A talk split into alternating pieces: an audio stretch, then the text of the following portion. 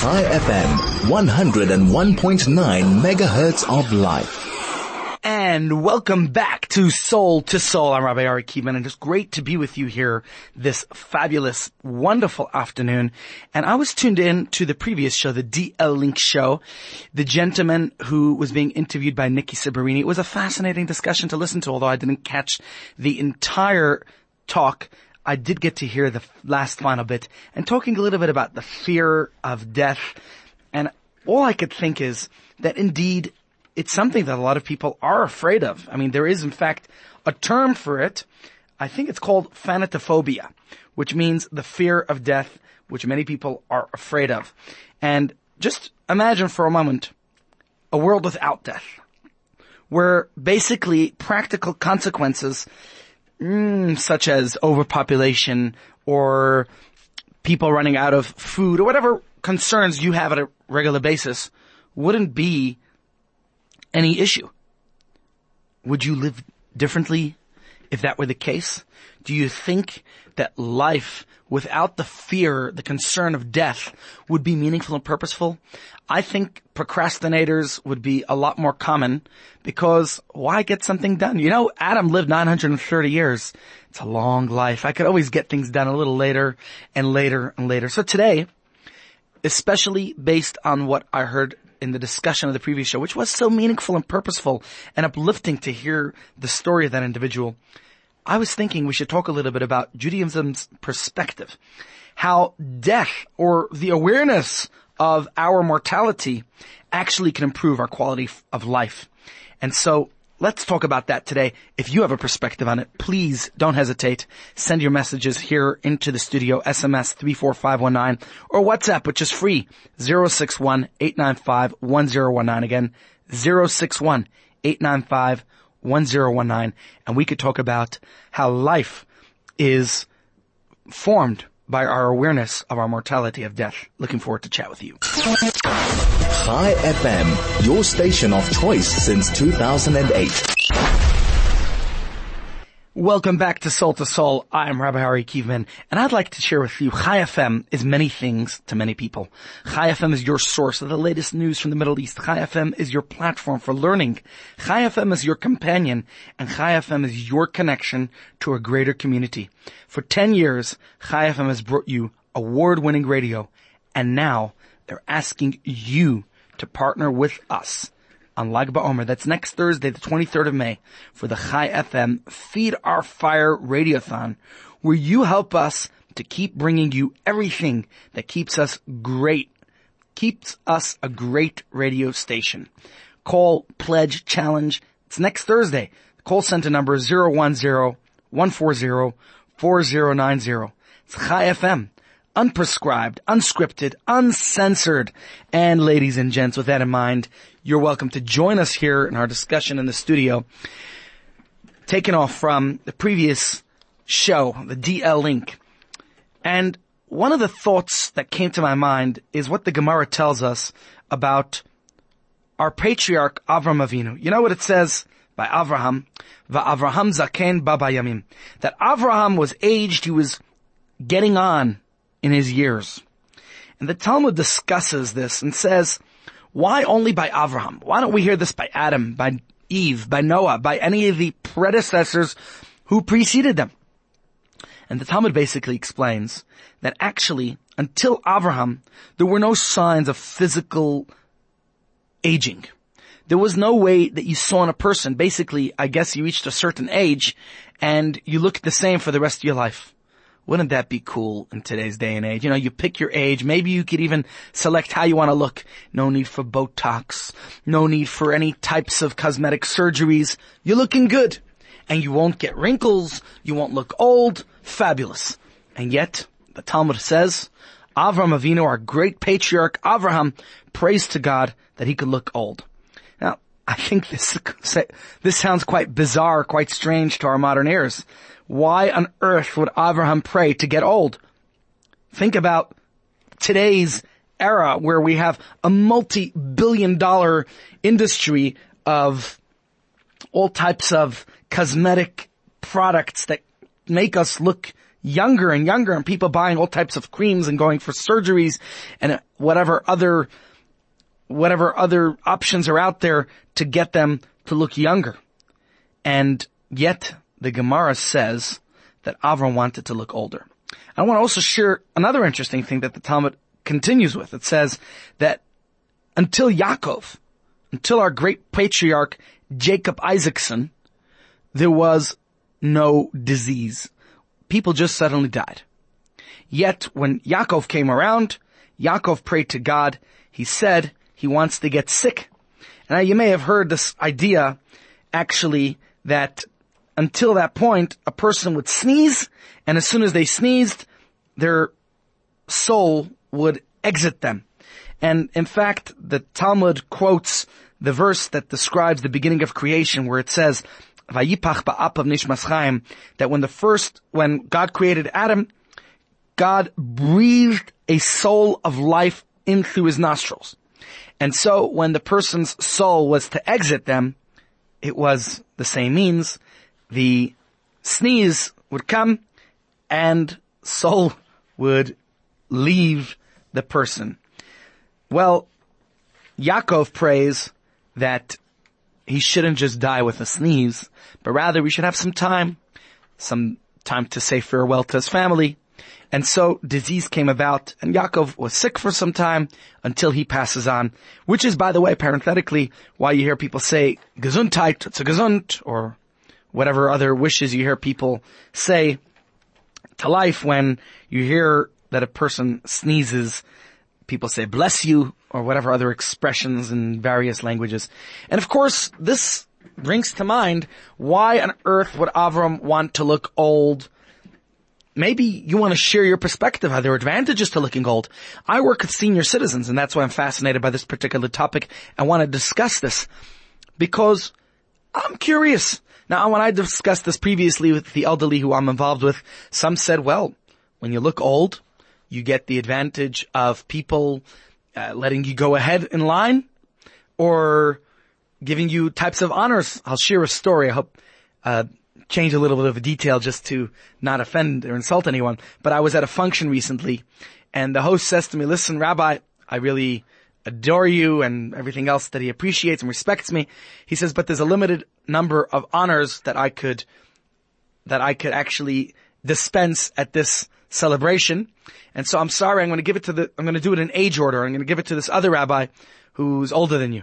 And I had a quiet chuckle inside myself and laughed because the rabbi's a few years younger than me, but he looks much older than I do. Now, I will appreciate and accept God's giving me whatever, you know, I tell myself I'm 18.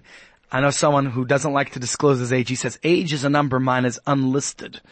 So we each have our, our, our looks and our ages, and thank God for that.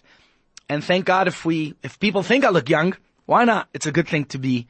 And indeed, I have no faribble that a rabbi a few years junior myself but looks a few years senior, and maybe he's much wiser than myself. Indeed, I will certainly accept that, and he got the, the yichus, the honor at this celebration.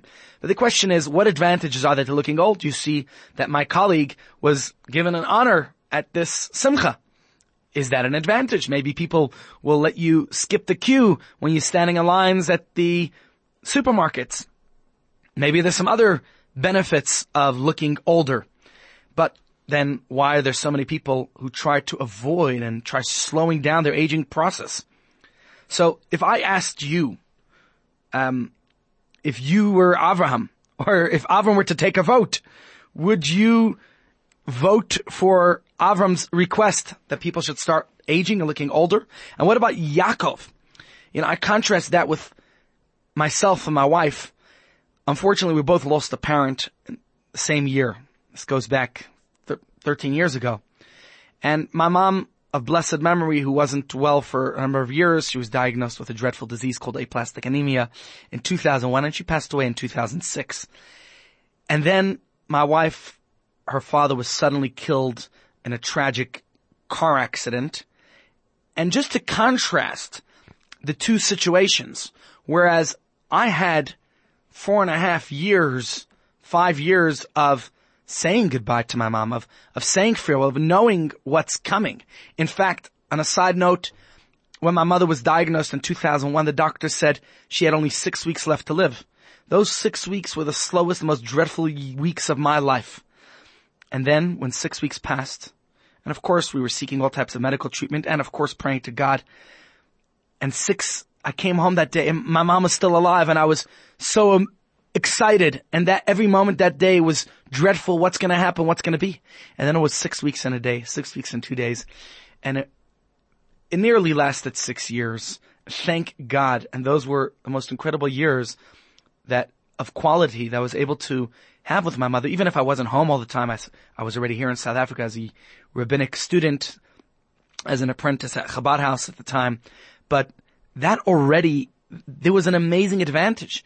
I was able to call my mom every day and speak with her and spend time with her and be with her, even if it was sometimes walking on eggshells, even if it wasn't all so rosy during that time. But we had her.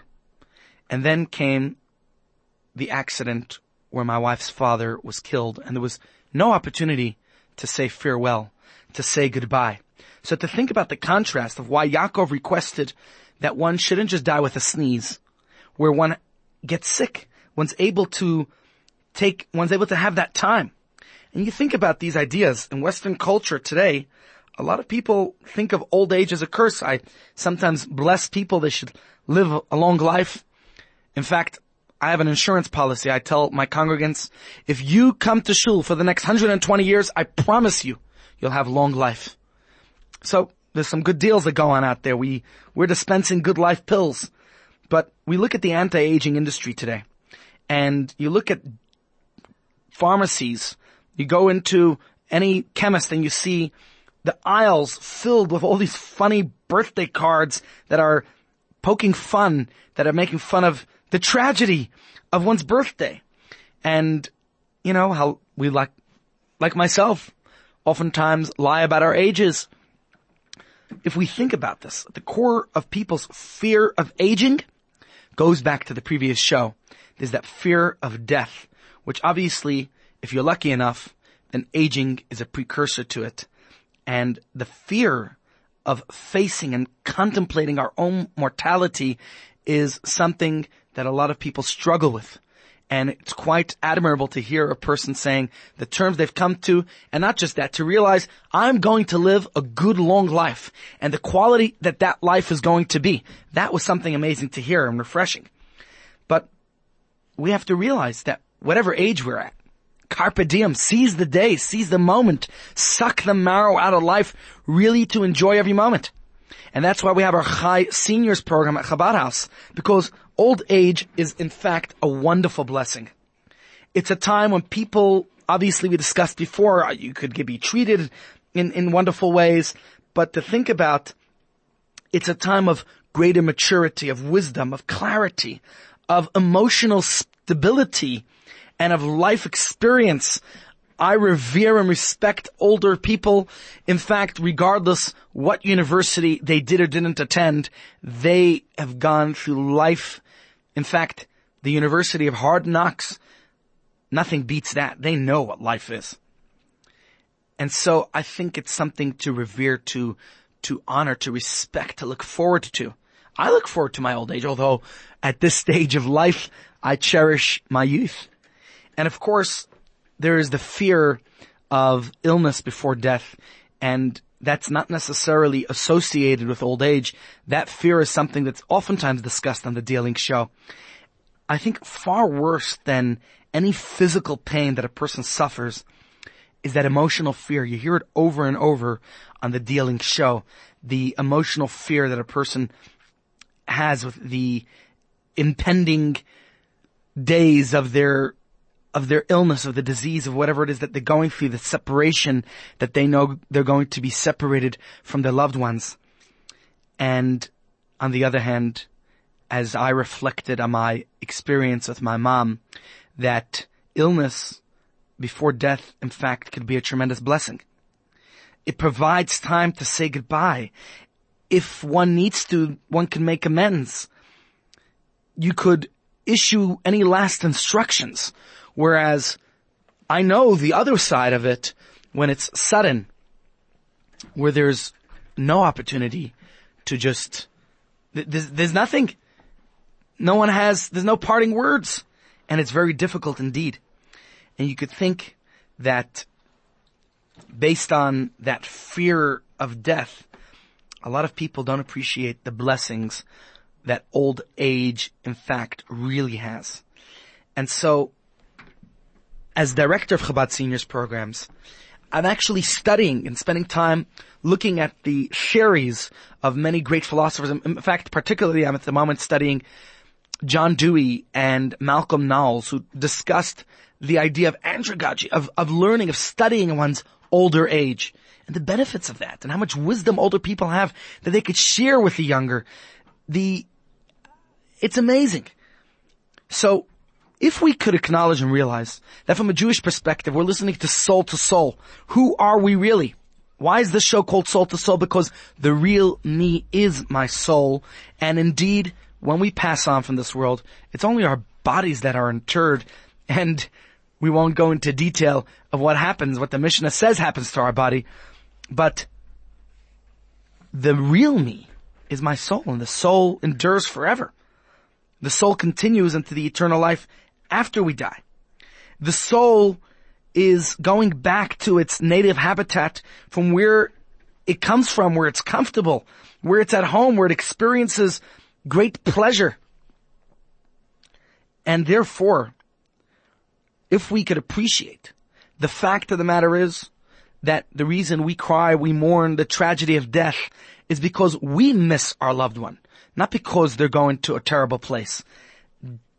Death, in fact, from a Jewish perspective, is something that cannot even be prematurely imposed by anything.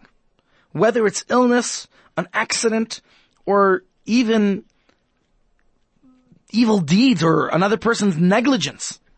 None of that can cause a person to die early. Of course, when terrorism happens, when a tragedy happens, we cry, we mourn because it is despicable, it is sick to see this type of behavior in the world. And we don't understand, it's beyond our comprehension and imagination when someone young is plucked from life. But we also acknowledge that it can't happen without God's approval. And we also realize that when a person dies, they're moving on to a better place, as cliche as that sounds. So, it's up to us to actually live a spiritual life that transcends death. I don't know that a person could overcome the fear of death, the fear of being separated from the loved ones, but to realize that do we really need to have that fear? And I think that's what I was so admired by what the gentleman said in the previous show. If we weren't scared to die, then how would we live differently? And when I listen to that man say how he's going to live every moment of his life more, with more, with more purpose and meaning, that was so inspiring.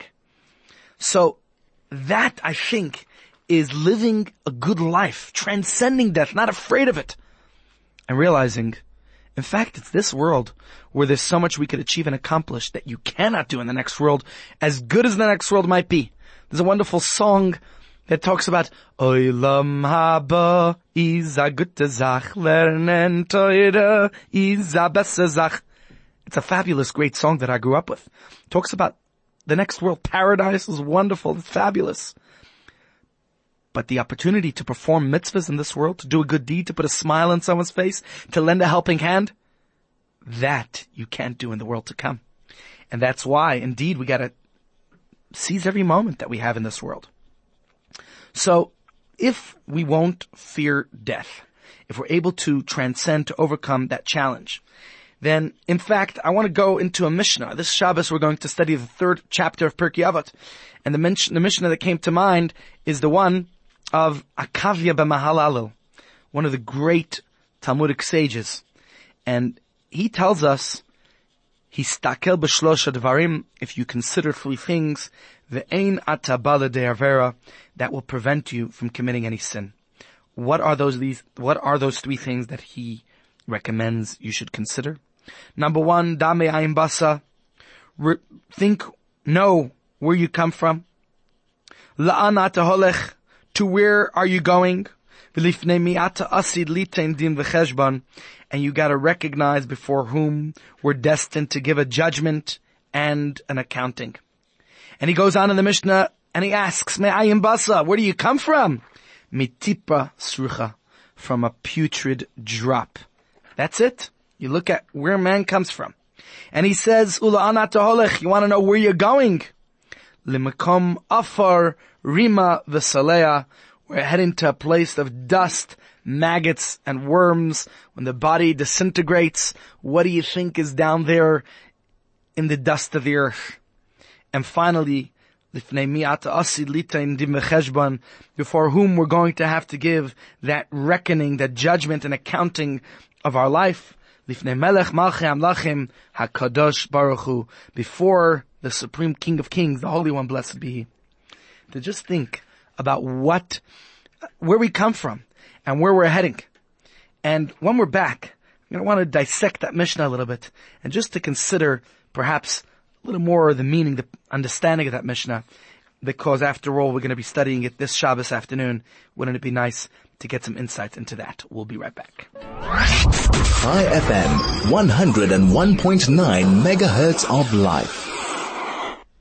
And we're back, soul to soul. My friends, I got an important message to you from the marketplace. Pick n Pay Norwood Hyper have these pocket saving sweet deals just for you Fry's meat free, and braai style sausages at $25.99 per kilo. Pick n pay kosher chicken flatties assorted a very low $69.99 per kilo. Pick n pay kosher regular classic cola 2 liters for just $9.99 each. And then you get frozen petite hake filet just $69.99 per kilo. Catch these and many more specials in store. These specials are exclusive to Pick n Pay Norwood Hyper and only while supplies last. Pick n Pay Hyper Norwood, the best place to shop when you want to buy a lot. So we talked about a Mishnah, and this Mishnah is Akavia, who tells us to consider these things, where you come from, where you're going, and the reckoning we're going to have to give at the end of our lives.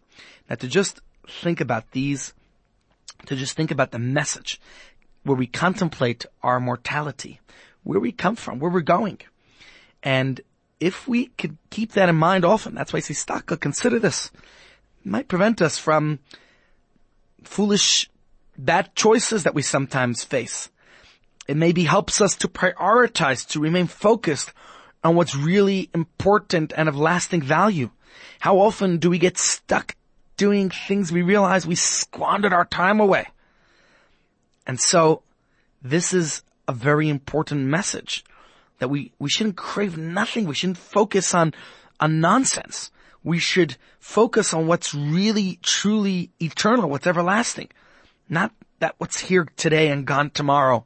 There was a famous multi-billionaire Jew from Toronto who passed away a couple of years back or maybe a few decades back and he left his kids a will, in fact two wills.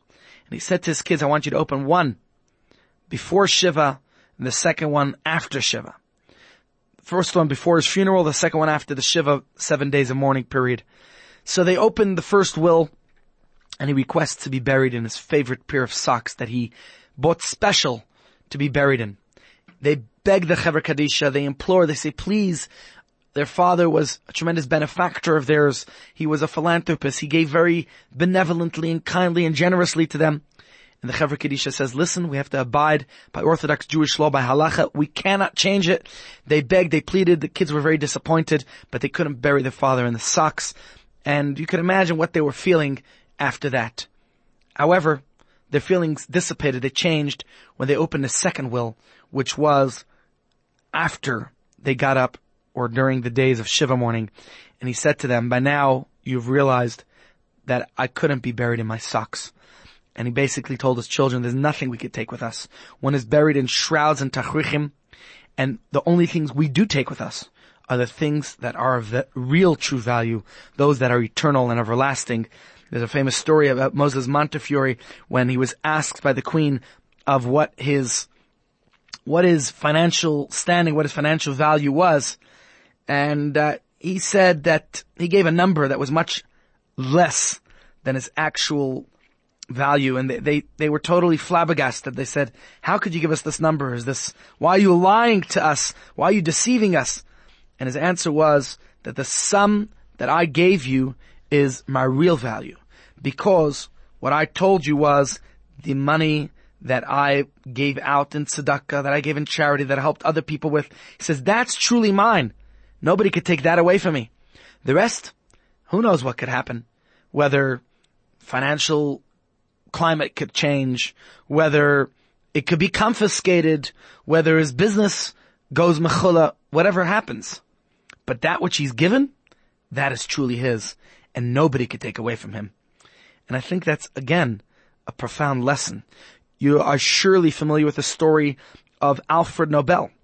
He is most famous for the Nobel Prizes that are constantly awarded to people who have been achieving, accomplishing, contributing to improving our world.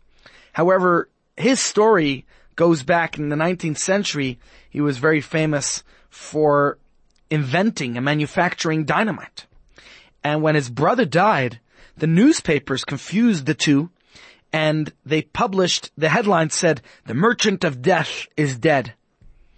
You can imagine what he thought, what was running through his mind, that this is the obituary, this is the eulogy, this is what he's remembered for. And he decided he was going to change his legacy, what he's going to be remembered for. And that's why he established the Nobel Prizes. And to this very date, his estate, his foundation, his funds are still paying for the Nobel Prizes. And you just think about how when a person is able to contemplate their mortality and to think about their death, and this person happened to be very lucky where he was able to change his legacy, you just think about how profound that is. And Akavya Mahalalel in the Mishnah in chapter 3 is telling us, he's not suggesting that we avoid sin by walking around depressed and morose all day thinking about, uh, how worthless we are. We just come from a putrid drop and we're going to be returning to dust and maggots. That's not his point. I think he's suggesting that we have to periodically remind ourselves that our bodies are going to stay behind. And in fact, he describes quite graphically what's going to happen to our bodies. But oftentimes we get so caught up in our bodily needs and our pleasure of this world and in competition and keeping up with the Joneses. And we just got to remind ourselves that our existence runs much deeper than our material success and pleasure. And I think that's an extremely liberating thought. It's something that could actually, could actually, it's something worth celebrating in life that we shouldn't get distracted and stressed out by what we think we need. And to just think about this idea, I think it's uh, quite sobering and puts us into a much better place. Maybe some of our stresses in life could evaporate with this knowledge, with this recognition, and maybe it's worthwhile studying that Mishnah from time to time. That's why he's saying Histakel. He's stakel. You gotta reflect. You gotta think about this, about these three things. I think we're all aware of where we come from and where we're headed. But that awareness doesn't do the trick. We need to reflect on these ideas, occasionally at least. And then we could achieve the result we could stay focused on what's truly meaningful, what's of value that indeed we're going to have to give a reckoning to the one above. How did we utilize every moment of our life? And that's why perhaps the Talmud says that in order to combat the Yetzer Hara, the Gemara says we gotta remember the Yom Hamisa, the day of our passing. Again, it's not telling us that we have to remember death itself. We gotta live a morbid life where we're always thinking about when we're to die. But I think the mission is telling us that we got to think about the day. What's to happen? What are you doing that day? What are we to take pride in or regret in that day? I always think about Steve Jobs, what he wrote about before his death about the difference between a $3, $30, $300, or $300,000 watch, they all sell, they all tell you the same time. So is it about showing off? Is it about your investment? Is it about a status, status symbol? What is it about? Why we oftentimes like to show off. And as they say, you only live life once. So just seize the moment. I'm not saying that that's the, that's the ultimate Jewish idea. The idea in, within Judaism is that actually we don't just live our life once, but it's not about kicking the bucket and having your bucket list and all those ideas. And, you know, they say, you drink and be merry for tomorrow we die. You know, there's a Mishnah that says that you gotta do teshuva the day before you're gonna die. And why? Because you don't know what day you're gonna die. Nobody knows the day they're gonna die. But rather the Mishnah is telling us, again, a profound message and lesson, that if you do teshuva, or if you live your life meaningfully and purposefully, how would you want to spend the day, the last day of your life? And that's what the Mishnah is telling us here. Is that if we could live our life with realizing, not being depressed about our mortality, but to prioritize, to remain focused on what's important, do you really need to be caught up in another faribble, in another problem? Is that what you're going to be spending your, your last moments watching another season of Game of Thrones or whatever it might be? Rather to live life with a positive attitude. And we'll talk more about that in a moment when we're back. Branding is what people say about you when you aren't in the room. To find out how Chai FM can work for your brand, call us on 010-140-4090. Chai FM, 101.9 megahertz of life. And welcome back to Soul to Soul. We are indeed living every moment of life. And perhaps the idea we discussed before could be quite humbling that we realize uh, how vulnerable we are and and all the aspects of our mortality. But I want to focus on something else, which I think is a lot more important, which is living in the now. If I were to ask you what's more valuable, time or money, what do you say is more valuable to yourself? Time or money? Let's hear your thoughts. Come on, send them in 061 Now, a lot of people I find talk about time. Of course, they want to sound very righteous, pious, uh, you know, self-righteous somewhat. But obviously time is, is the more precious of the two commodities, time or money. But the reality is that most of us don't live our life with that truth, myself included. And so there's a wonderful song Avram Fried sings. It actually comes from the Gemara. Um, it talks about What does a person worry about? Al ibud damav. About his loss of damav, his money. Ve'ena adam doyeg al ibud yamav. But people aren't as concerned about the loss of time. Even if they say it. We're more worried about our money. And says the Gemara,